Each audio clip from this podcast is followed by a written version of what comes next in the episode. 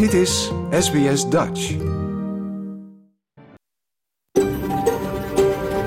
SBS, a world of difference. You're with SBS Dutch, on mobile, online and on radio. Dit is SBS Dutch, op mobiel, online en op radio. Graag erkennen wij de traditionele eigenaren van het land van waar we vandaag uitzenden. SBS Dutch betuigt haar respect aan de Cammeraygal mensen en hun ouderlingen uit het heden en het verleden. Ook erkennen we de traditionele eigenaren van alle Aboriginal en Torres Strait Islander landen van waar u vandaag naar ons programma luistert. Een hele goede morgen. Mijn naam is Pauline Roesink. Het is zaterdag 24 oktober. Het is 29 oktober. Foutje. En u luistert naar SBS Dutch, het Nederlandstalige radioprogramma van SBS. In deze uitzending bellen we met Ouwehands Dierenpark in het Nederlandse Rhenen. Eerder deze week werd namelijk bekend dat zij als eerste dierentuin in Nederland koala's zullen gaan huisvesten. Verder ook een nieuwe aflevering van De Boekenhut, waarin we 2 kinderboeken bespreken met leesconsulente Larissa De Rue. We duiken in de Australische traditie dat Melbourne Cup heet. En we hebben het willekeurige weekoverzicht voor u. Dat en natuurlijk muziek allemaal straks, maar we beginnen zoals altijd met het nieuws.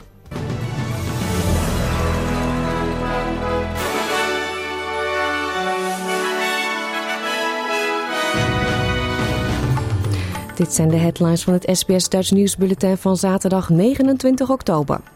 Communities in New South Wales bereiden zich voor op water en wekenlange afsluiting.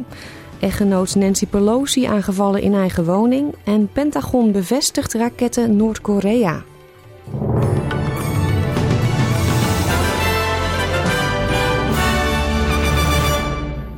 Een universitair docent in Sydney zegt dat hij $100.000 onderbetaald kreeg, waardoor hij gedwongen in zijn auto moest slapen. Voor de federale rechtbank beschuldigde Jeffrey Fripp de Universiteit van Sydney van discriminatie op basis van leeftijd, geslacht en handicap, evenals van schendingen van de arbeidswetgeving. De marketingdocent eiste een schadevergoeding van meer dan $526.000... omdat de universiteit en supervisor weigerden een flexibele werkplek te creëren of zijn uren te verminderen.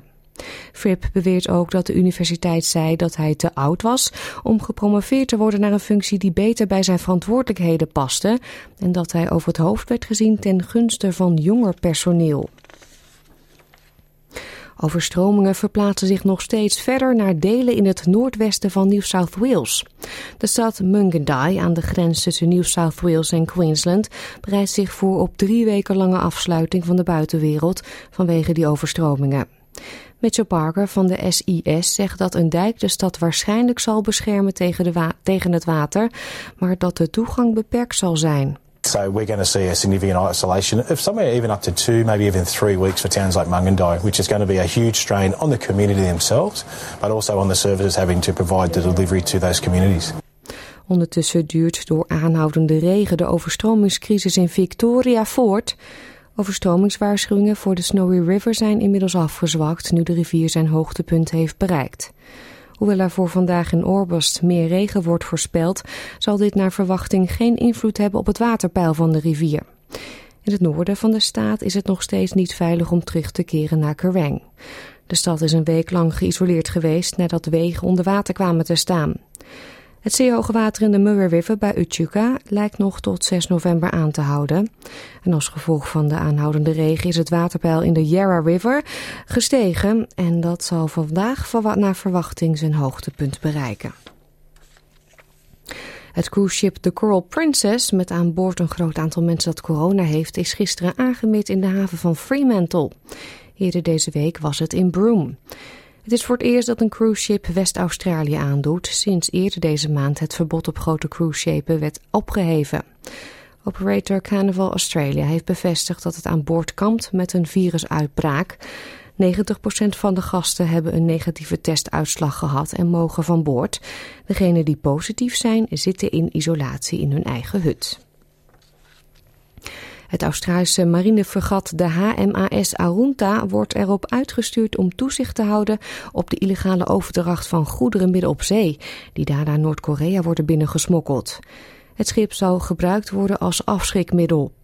Air Vice Marshal Michael Kitcher zegt dat Australië zich zal aansluiten bij landen als de VS, het VK, Canada, Frankrijk, Duitsland, Japan en Nieuw-Zeeland om de sancties van de Verenigde Naties te handhaven. Australië heeft sinds 2018 ook al 10 keer patrouillevliegtuigen ingezet als onderdeel van Operatie Argos. Lokale en federale politie onderzoeken dat de gewelddadige aanval die plaatsvond in de woning van Nancy Pelosi, de voorzitter van het Amerikaanse Huis van Afgevaardigden. Haar echtgenoot Paul Pelosi liep ernstige verwondingen op, maar zal naar verwachting volledig herstellen. De politiechef van San Francisco, William Scott, zegt dat de 82-jarige Pelosi worstelde met zijn aanvaller toen agenten ter plaatse kwamen. De aanvaller is gearresteerd. The suspect has been identified as 42-year-old David DePappy. Mr. Pelosi and Mr. DePappy were transported to a local hospital for treatment. This is an active investigation currently being led by the San Francisco Police Department Special Investigations Division. We are working closely with our partners from the FBI, the U.S. Attorney's Office, the U.S. Capitol Police, and our district attorney here in San Francisco County, D.A. Brooke Jenkins and her team. De indringer zou bij het binnenvallen van het huis hebben geroepen: "Waar is Nancy? Waar is Nancy?" En die zin, "Waar is Nancy?", was een leus die geroepen werd door de railschoppers die op 6 januari het Capitool in Washington aanvielen. Nancy Pelosi was niet thuis op het moment van het incident. Iraanse veiligheidstroepen hebben het vuur geopend op demonstranten en daarbij zijn 2 doden gevallen. In de zuidoostelijke stad Zahedan is het al weken onrustig. De demonstraties in die stad braken uit naar aanleiding van een beschuldiging van verkrachting tegen een hoge politieagent daar. En vanwege de dood van de 22-jarige Mahsa Amini in september. Door haar dood sloeg in grote delen van het land de vlam in de pan.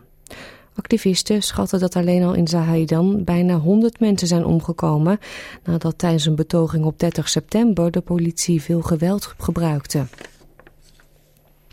Het Pentagon heeft bevestigd dat Noord-Korea vrijdag 2 korte afstandsraketten op zee heeft afgevuurd. U hoort plaatsvervangend Pentagon perssecretaris Sabrina Singh. We can confirm that North Korea did launch 2 ballistic missiles. We have assessed that these launches, this event does not pose any immediate threat to U.S. personnel or our allies, but the actions that the DPRK has taken, again, further destabilize the region and our commitments to the Republic of Korea and Japan remain ironclad. De 2 lanceringen, de eerste ballistische rakettest van Noord-Korea sinds 14 oktober, vonden plaats op de laatste dag van Zuid-Korea's 12-daagse veldoefeningen. Ook dit jaar waren daar een niet gespecificeerd aantal Amerikaanse troepen bij betrokken. Volgende week zijn de Zuid-Koreaanse en Amerikaanse luchtmacht van plan om een grootschalige trainingsoefening uit te voeren. Een Zwitsers bedrijf hoopt dit weekend een record te vestigen met de langste passagierstrein ter wereld. De trein van de Russische baan bestaat uit 25 aan elkaar gekoppelde treinen met een totaallengte van bijna 2 kilometer. De trein zal passagiers vervoeren terwijl hij door de Zwitserse Alpen slingert over een UNESCO werelderfgoedroute. De baas van het bedrijf zegt dat de recordpoging is bedoeld om de 175ste verjaardag van de Zwitserse spoorwegen te herdenken. The longest tunnel we have in this region, longest spiral tunnel is 680 meters. And so we have the unique opportunity that the train is entering the tunnel, make the spiral, come out of the tunnel, whereas the end of the train is still going into the tunnel. And so this will be a fantastic thing. And that's why thousands of people are coming to Switzerland to see this special train. Kijken we nog even naar de weersverwachting voor vandaag. In Perth vallen buien en wordt het 19 graden. Adelaide gedeeltelijk bewolkt, ook 19. Melbourne een paar buien, 17. Hobart kans op een bui, 14. Het is gedeeltelijk bewolkt in Canberra, 16 graden. Wollongong zonnig, 23. Ook in Sydney schijnt de zon, 26. Ook in Newcastle schijnt de zon, 27 graden. Brisbane heeft een zonnige dag voor de boeg, 31. Cairns ook zonnig, 33. En in Darwin is het overwegend zonnig en wordt het 35 graden. Dit was het SBS Dutch News.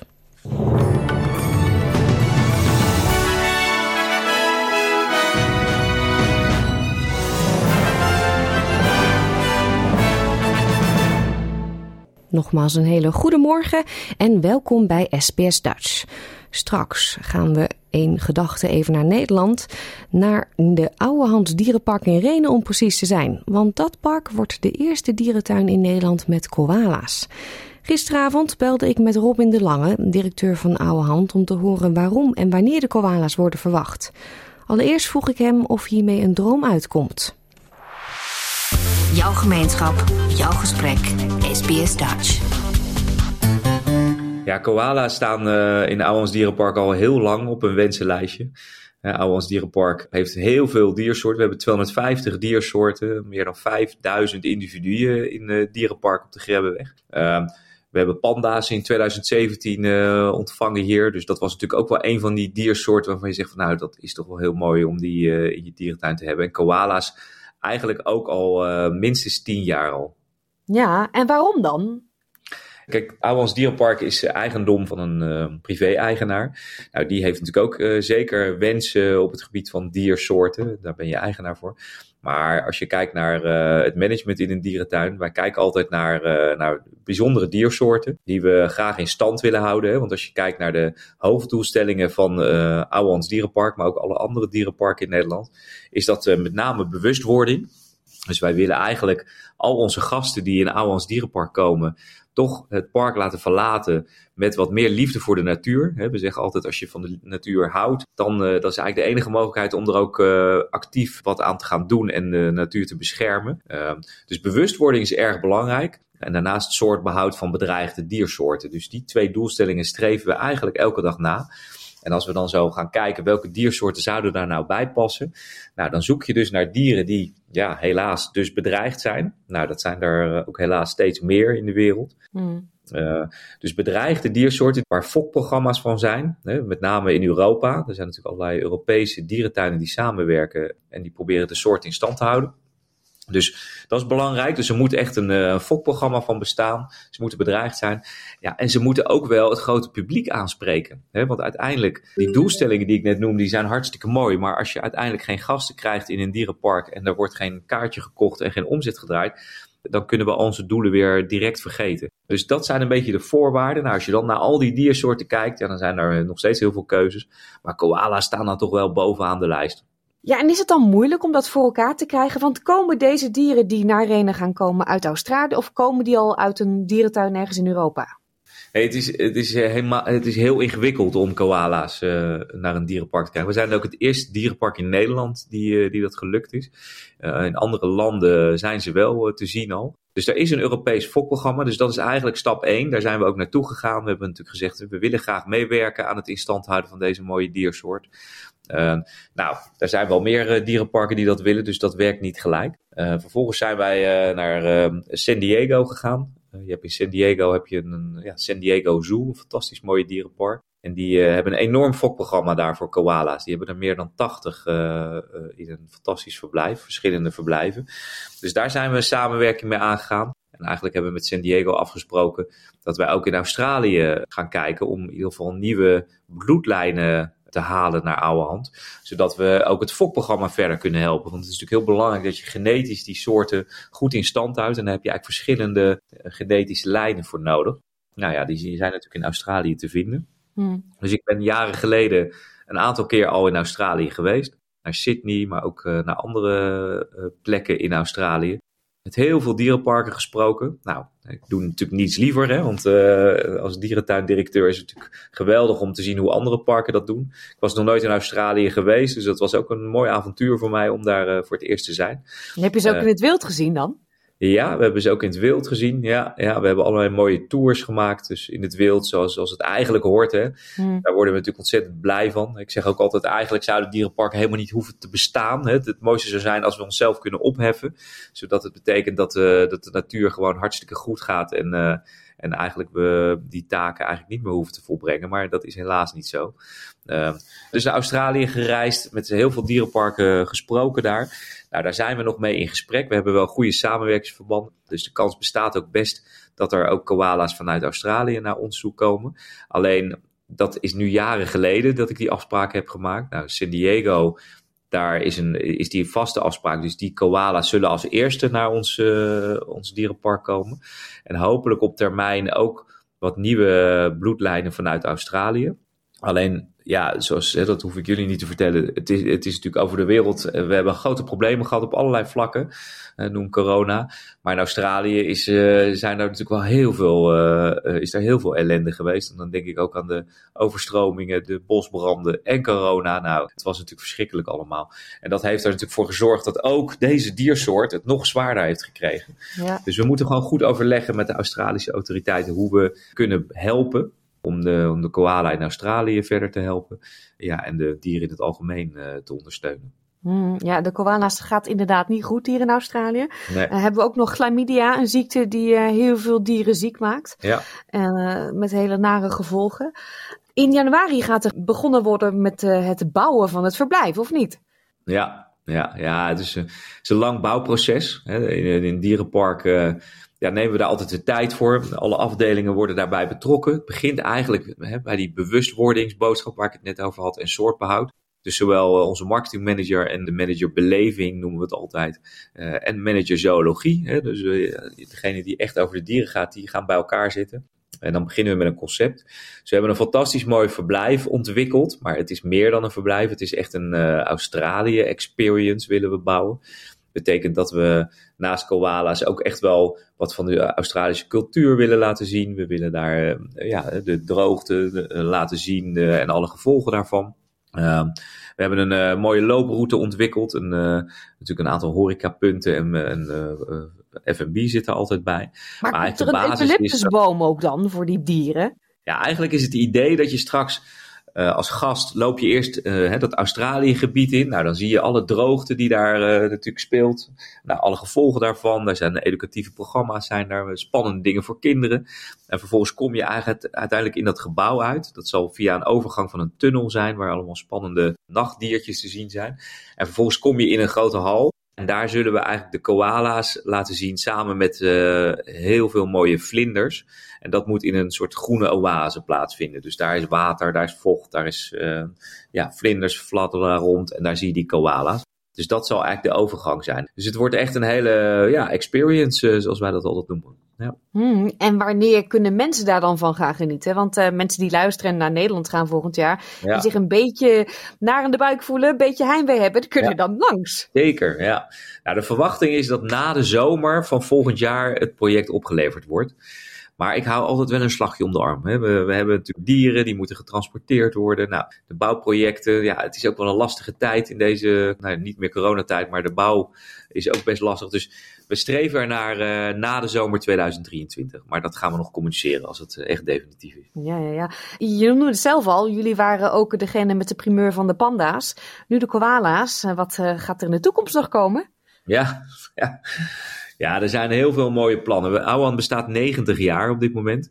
We zijn eigenlijk bezig met een mooi plan, een 10-jarenplan voor als Ouwehands 100 jaar bestaat. Hè, over 10 jaar. Nou, daar zijn een aantal mooie projecten. We hebben net bonobo's binnengehaald. Een mooi project met mensapen. Panda's waren daarvoor, koala's volgend jaar dan. En er zijn echt nog wel een aantal dingen die op de rol staan, maar daar mag ik helaas nog niks over zeggen. Altijd zo jammer dit. Ja, maar ik zou zeggen, blijf de website volgen en dan zie je het vanzelf. Maar kijk, Ouwehands moet altijd ontwikkelen. Het is heel belangrijk dat we mensen steeds weer wat nieuws kunnen bieden. Dat we kunnen bijdragen aan onze doelstellingen. Dus wij zitten nooit stil en er gebeurt altijd wat hier op de Grebbeweg.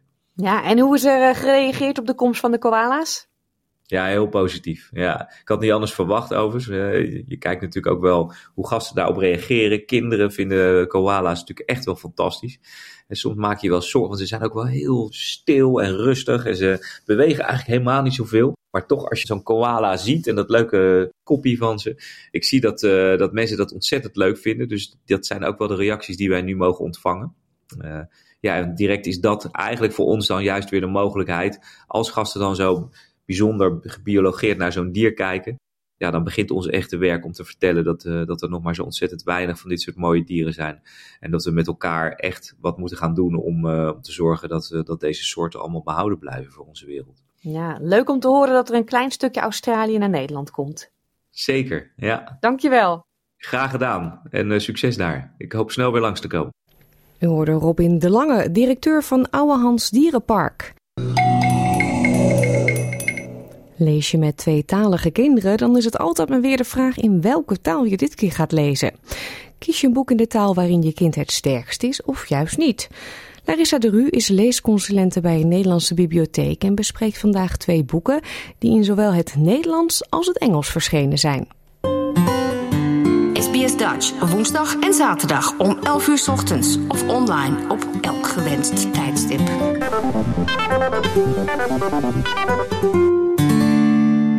Larissa, voordat we twee nieuwe boeken gaan bespreken, even nog over de kinderboekenweek. Hoe is dat gegaan? Merk jij in de bibliotheek dat het drukker is tijdens zo'n week of net na zo'n week? Ja, bij ons in de vestiging doen we natuurlijk ook altijd twee grote feesten. We hebben twee vestigingen in de bibliotheek en je ziet gewoon dat heel veel ouders komen inschrijven. En dat is superleuk. Nu hebben wij altijd al wel boekstart voor baby's. Dus als kinderen bij ons naar het consultatiebureau gaan, dan krijgen ze al een oproep dat hun babytje ook al lid kan worden. En we hebben ook babyactiviteiten in de bieb. Dus je ziet wel afgelopen jaren dat het afneemt, omdat ze eigenlijk al een keer ingeschreven zijn. Wat we nu heel vaak merken is dat ouders dan opnieuw komen en dan vooral voor een nieuw pasje komen. Want denk je dan in één keer, oh ja. De bibliotheek bestaat ook nog. Ja. Maar het verschil waar ik vooral ook zie, ik ga dan zelf ook met mijn kinderen naar de boekenwinkel. En daar zie je wel echt, ik ga dan ook naar de kinderboekenwinkel. Daar zie je wel echt dat het super druk is, want ik kom daar zelf gewoon ook veel. Maar daar komen inderdaad ook ouders die zijn er anders niet. Dus die zijn er die week wel. Dat is super mooi. Ja, goed om te horen. Deze maand heb je twee boeken uitgekozen die mensen in het Nederlands en het Engels kunnen lezen, hè? Ja, dat klopt.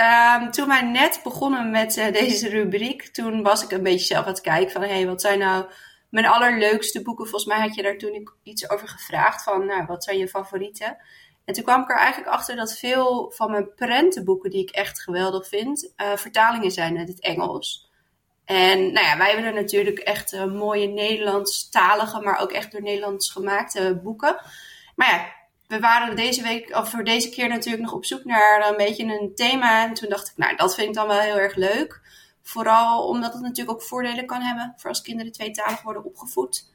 Dat je het boek in beide talen kan lezen. En dan ook kan kijken, ja, je kunt er ook een beetje mee spelen. Ga je het voorlezen in de taal die het minst gesproken wordt? Kunnen kinderen daarna in de eigen taal lezen? Nou, daar kun je natuurlijk een beetje mee afwisselen. Mm. En zelf stel ik me voor dat het dan ook heel grappig kan zijn om die talen te vergelijken. Er zitten natuurlijk altijd overal woordgrapjes in.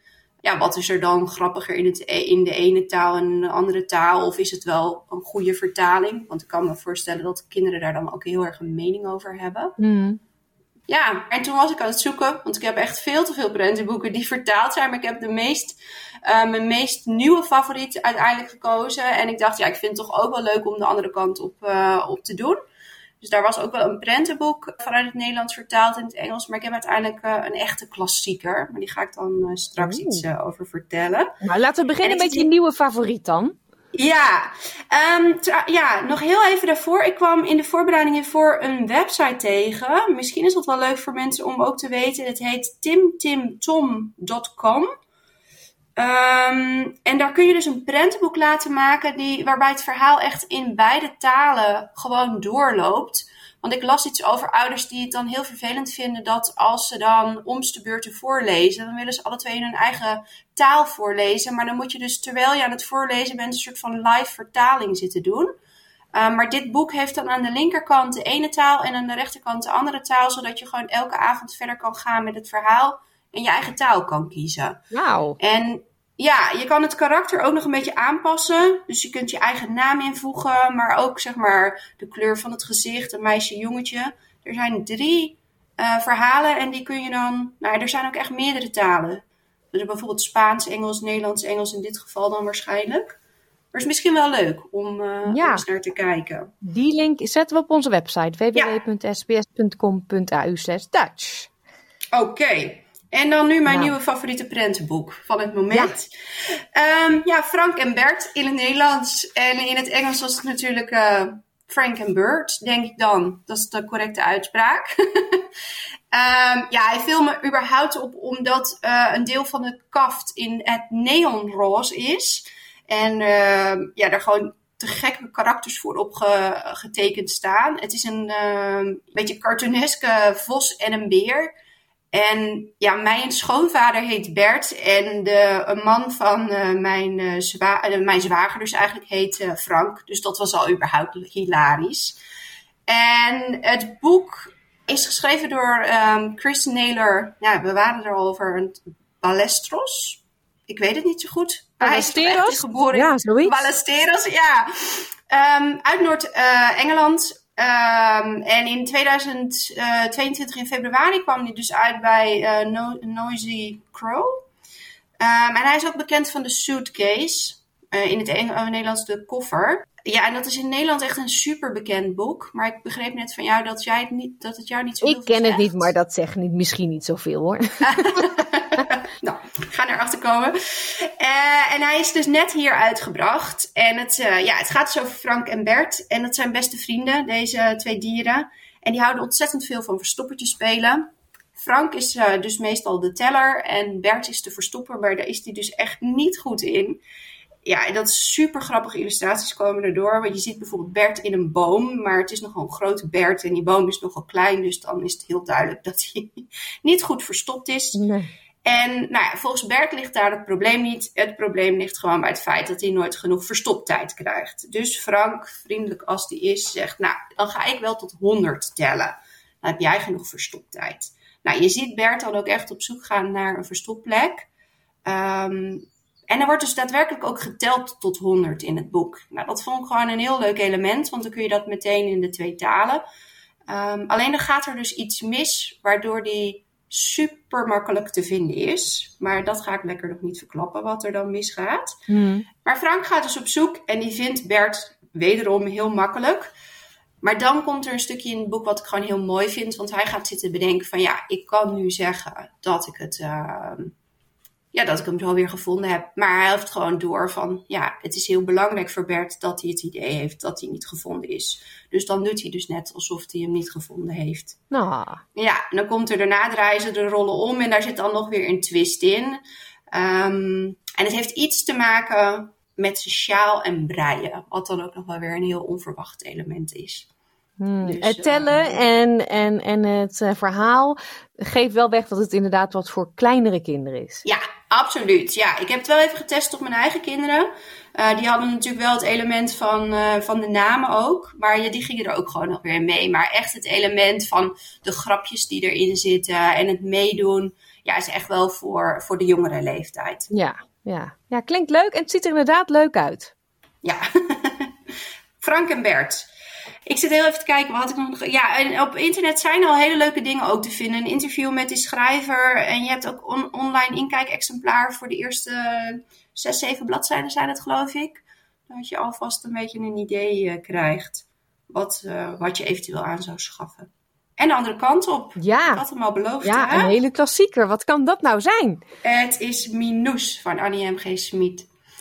Ik heb het even opgezocht. Hier in Nederland al uitgegeven in 1970 voor de eerste keer. En in het Engels dus uitgebracht als The Cat Who Came In Off The Roof. Ja, ik vind het zelf niet zo'n heel lekker soepel lopende titel.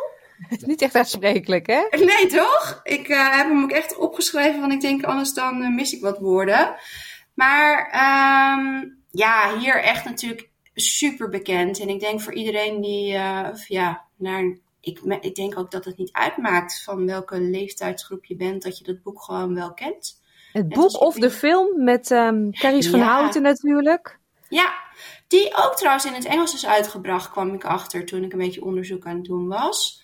Dat is ook wel heel makkelijk. Dus dan heb je het boek in het Nederlands, in het Engels en ook nog de film in het Nederlands, in het Engels. Ja. Nou, beter wordt het niet. Al is er dan natuurlijk dan altijd de discussie of het boek goed verfilmd is. Ja, dat klopt. Ja. Maar geen excuus om hem eigenlijk niet te lezen natuurlijk nu. Nee, absoluut. Nou, hij werd vertaald in 2014 voor het eerst bij Pushkin's Children's Books. En zij hebben ook de Nederlandse Lampje uitgegeven en de Brief voor de Koning, die uitgeverij. Dus die zijn wel fan, geloof ik, van Nederlands werk. En de Engelse vertaling is gedaan dus door een Australiër, David Colmer. En hij woont eigenlijk al sinds 1992 in Nederland. En hij was zo gek van het boek. Hij werd eerst benaderd om de Jip en Janneke website te vertalen in het Engels. En nou ja, zo kwamen ze dus verder bij Miloes. En wat er altijd gezegd wordt van het werk van Annie M. G. Smit is dat het natuurlijk heel tijdloos is. En ook niet zozeer echt een cultuurding heeft. Omdat er heel erg veel van die fantasie-elementen in zitten.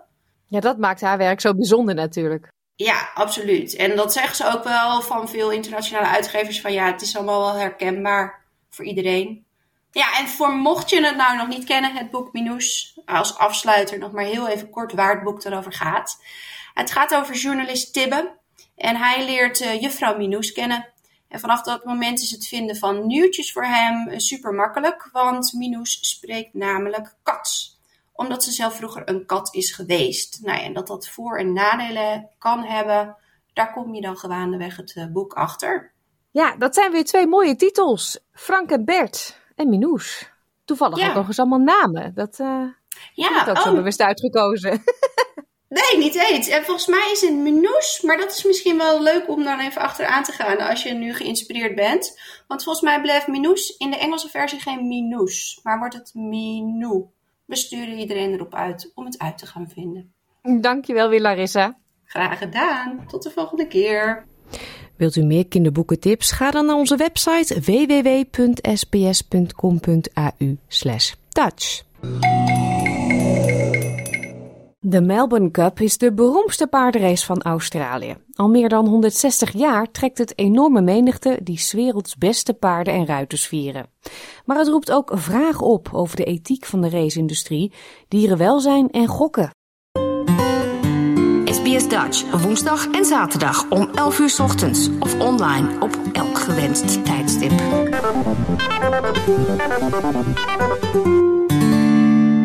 Op de eerste dinsdag in november is het traditie dat heel Australië even stopt om naar de paardenraces te kijken. We kennen het als The Race That Stops the Nation.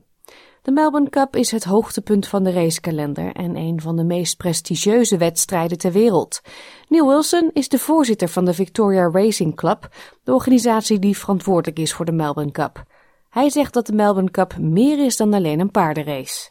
It's actually part of the culture and fabric of Australia. It is also categorised as a major event. So similar to things like the Grand Prix or the tennis Grand Slams. And interestingly, in Melbourne, it's a public holiday.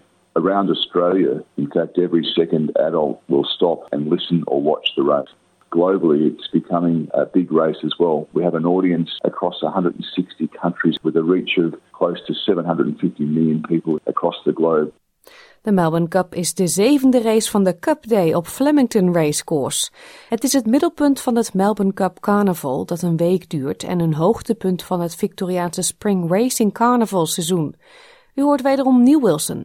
It is called the race that stops a nation because effectively it stops everyone in Australia at that time when the race is on. The running of the Cup in its early days, it's endured world wars. It endured through the Depression period in Australia and also more recently it continued through the COVID pandemic. Uit een deelnemersveld van honderden kwalificeren 24 volbloeden zich om het parcours van 3200 meter te lopen. Paarden moeten minimaal 3 jaar oud zijn om mee te mogen doen. De algemeen directeur van de veterinaire dienst van Racing Victoria, Dr. Grace Forbes, legt uit. A thoroughbred is a breed of horse and all horses that compete in thoroughbred horse racing have to be registered with the Australian stud book from birth. Not dissimilar perhaps to dogs that compete in dog shows. They're required to be registered with a stud book to validate their parentage. De Melbourne Cup is een handicaprace. Paarden dragen extra gewicht afhankelijk van hun startgewicht, leeftijd, de jockey en op basis van eerdere prestaties. Zo heeft elk paard een gelijke kans om te winnen. Neil Wilson zegt dat op Cup Day zo'n 300.000 mensen naar het circuit komen. People come in the morning and they enjoy entertainment, they enjoy the surrounds, they enjoy being dressed up. Fashion is a very big part of the event, so a lot of people look forward to Cup Day and Cup Week to be dressed up in their most fashionable hats and their suits and their beautiful dresses, and even in parties that happen in hotels, in offices, in homes, people get dressed up and they follow the racing and they enjoy, as Australians, this special moment on that first Tuesday in November. Hoewel veel Australiërs de Melbourne Cup vieren, zijn veel ook sterk tegen. Kristen Lee is directeur communicatie van de Coalition for the Protection of Racehorses, die al meer dan 10 jaar een protestevenement organiseert, genaamd Nap to the Cup. Melbourne Cup is often seen as a day where we get together and celebrate, but what we're celebrating is wrong. Jarenlang werd er getwijfeld over de behandeling en exploitatie van dieren in de paardenracesport.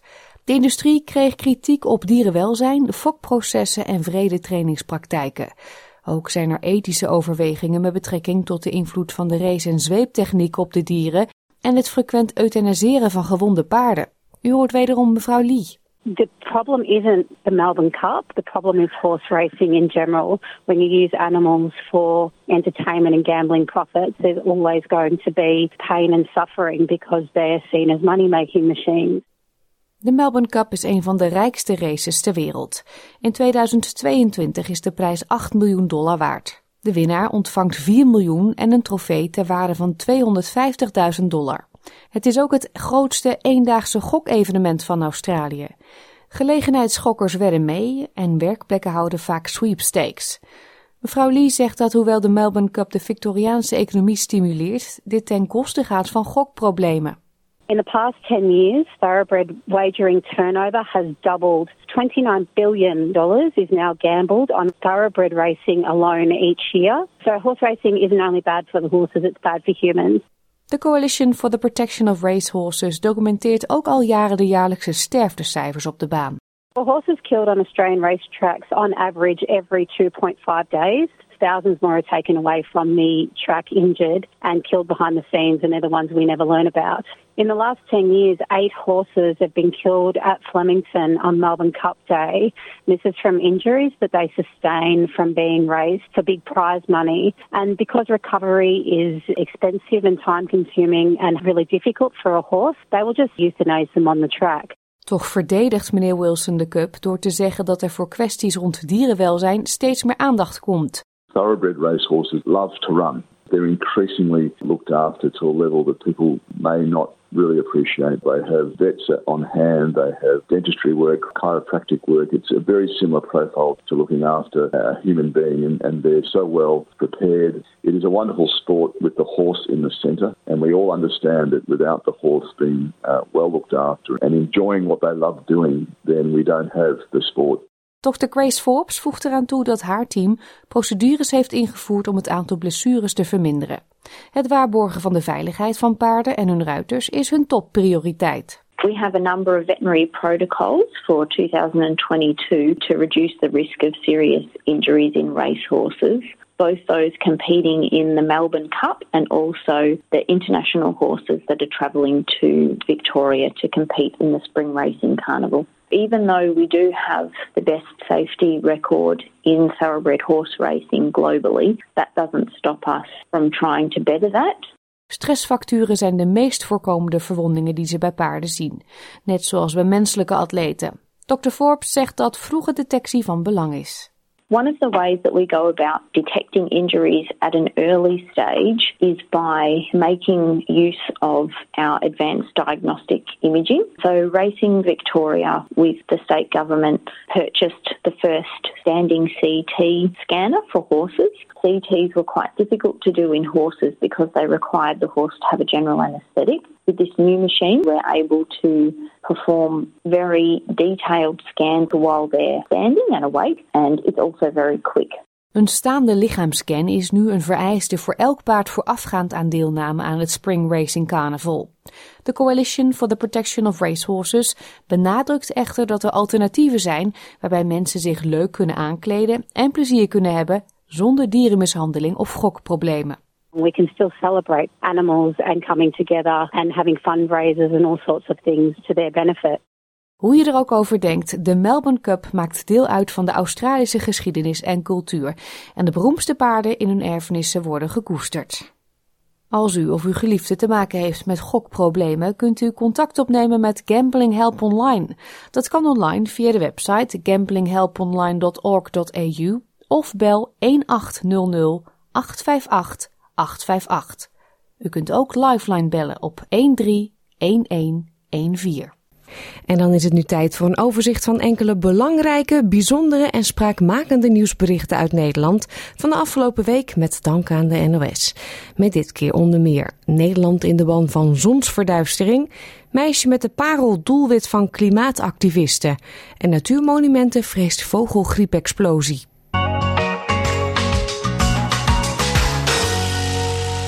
Premier Mark Rutte bracht deze week een bezoek aan Israël en de Palestijnse gebieden. Hij ontmoette daar onder meer de Israëlische premier Lapid en de Palestijnse president Abbas. Ook ging hij langs bij een verzorgingshuis waar Nederlandse overlevenden van de Holocaust wonen. Goedemiddag. Hoe lang bent u al in Israël? In 1975 waren we 39. Hoe was het gesprek met de premier? Het was bijzonder dat de premier hier kwam. En specifiek, ik heb hem kunnen vragen hoe hij... Ik heb gehoord dat hij onderwijs geeft op middelbare school. En of de Holocaust ook een deel van zijn onderwerp is. En dat bevestigde hij, dat hij dat heel belangrijk vond om dat heel levend te brengen. Hoe vindt u dat hij hier is? Ik ken hem toch helemaal niet. Hij ziet er erg goed uit en vriendelijk en ze... Dat is belangrijk. Hij heeft dus alle mensen hier gezien die eigenlijk allemaal een eigen geschiedenis achter zich hebben. Deze week was er in grote delen van Nederland heel goed een zonsverduistering te zien. Op verschillende plekken in het land openden sterrenwachten daarom hun deuren voor het publiek, zodat die naar de eclips konden kijken. Zo ook sterrenwacht Sonneborg in Utrecht. U hoort sterrenkundige Edwin Matlener. Als je nu naar de zon kijkt, zie je duidelijk dat er in de telescoop een hapje uit het zonsbeeld genomen is. Je kunt dat overigens met je eigen ogen met het eclipsbrilletje ook al zien. Door de telescoop zie je het natuurlijk een stuk groter.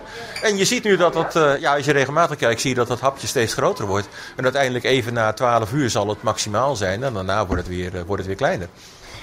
Je ziet zeg maar de zon waar een soort van hapje uit is genomen. Dat ziet er best wel cool uit. Ik zie een zon met een hapje eruit. Dat is mooi hoor. Het is herfstvakantie vandaag. Er waren heel veel mensen met kinderen. Heel veel kinderen hebben vandaag voor het eerst naar een gedeeltelijke zonsverduistering kunnen kijken. Dus dat was prachtig. Ik bedoel, een belevenis voor die kids. Het Nederlandse weekblad Donald Duck vierde deze week zijn 70ste verjaardag. Nog altijd is het tijdschrift populair onder jong en oud, dus ook onder deze schoolkinderen. Ja, dat vind ik wel leuk om te zien dat hij boos wordt. En dan komt zijn neef weer een keer langs en dan...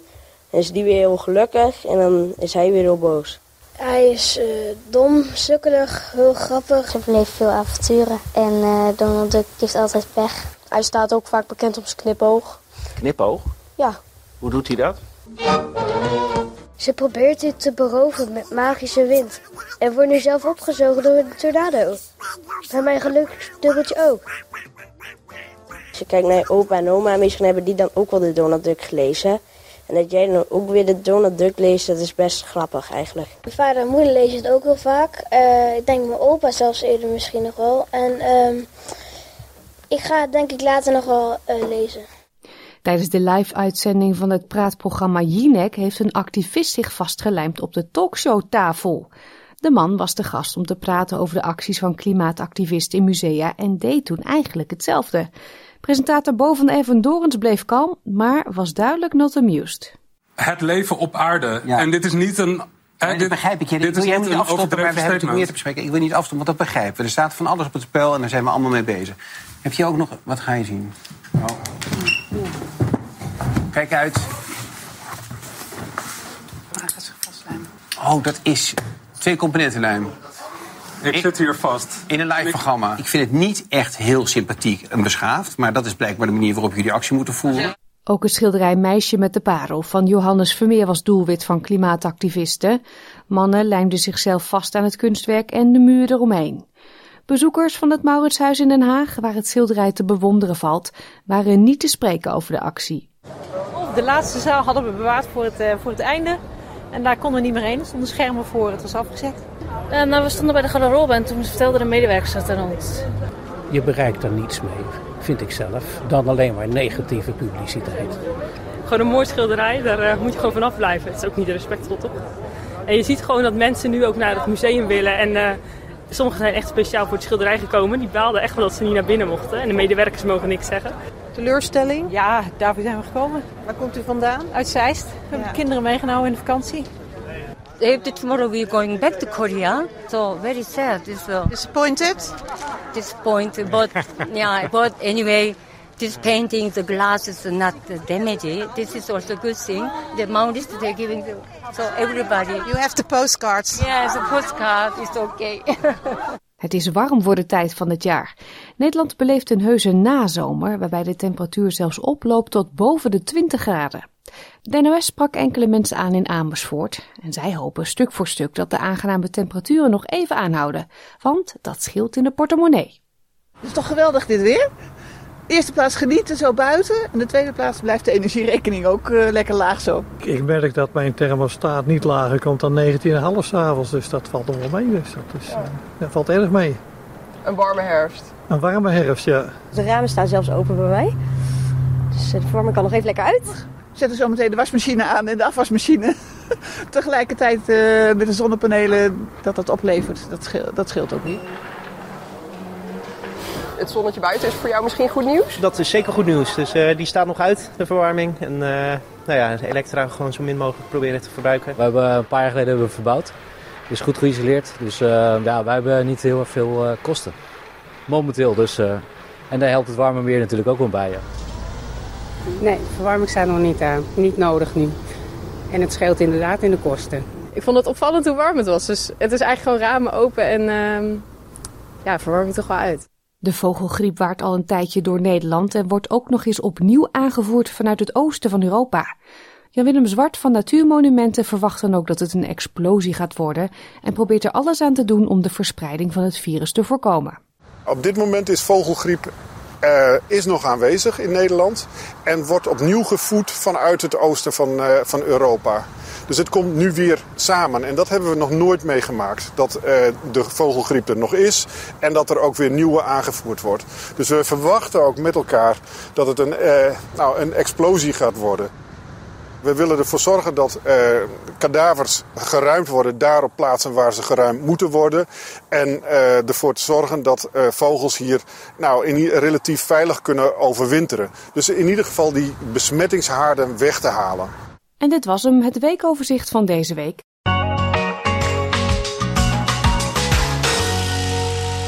En tot zover deze uitzending van SBS Dutch. Wilt u de gesprekken van vandaag of een van onze andere verhalen of podcastseries nog een keer beluisteren? Ga dan naar onze website www.sbs.com.au/Dutch. Heeft u een smartphone of tablet? Download dan de gratis SBS Radio app. Dat kan in de App Store of Google Play. Prettig weekend en graag tot woensdag. Like, deel, geef je reactie. Volg SBS Dutch op Facebook.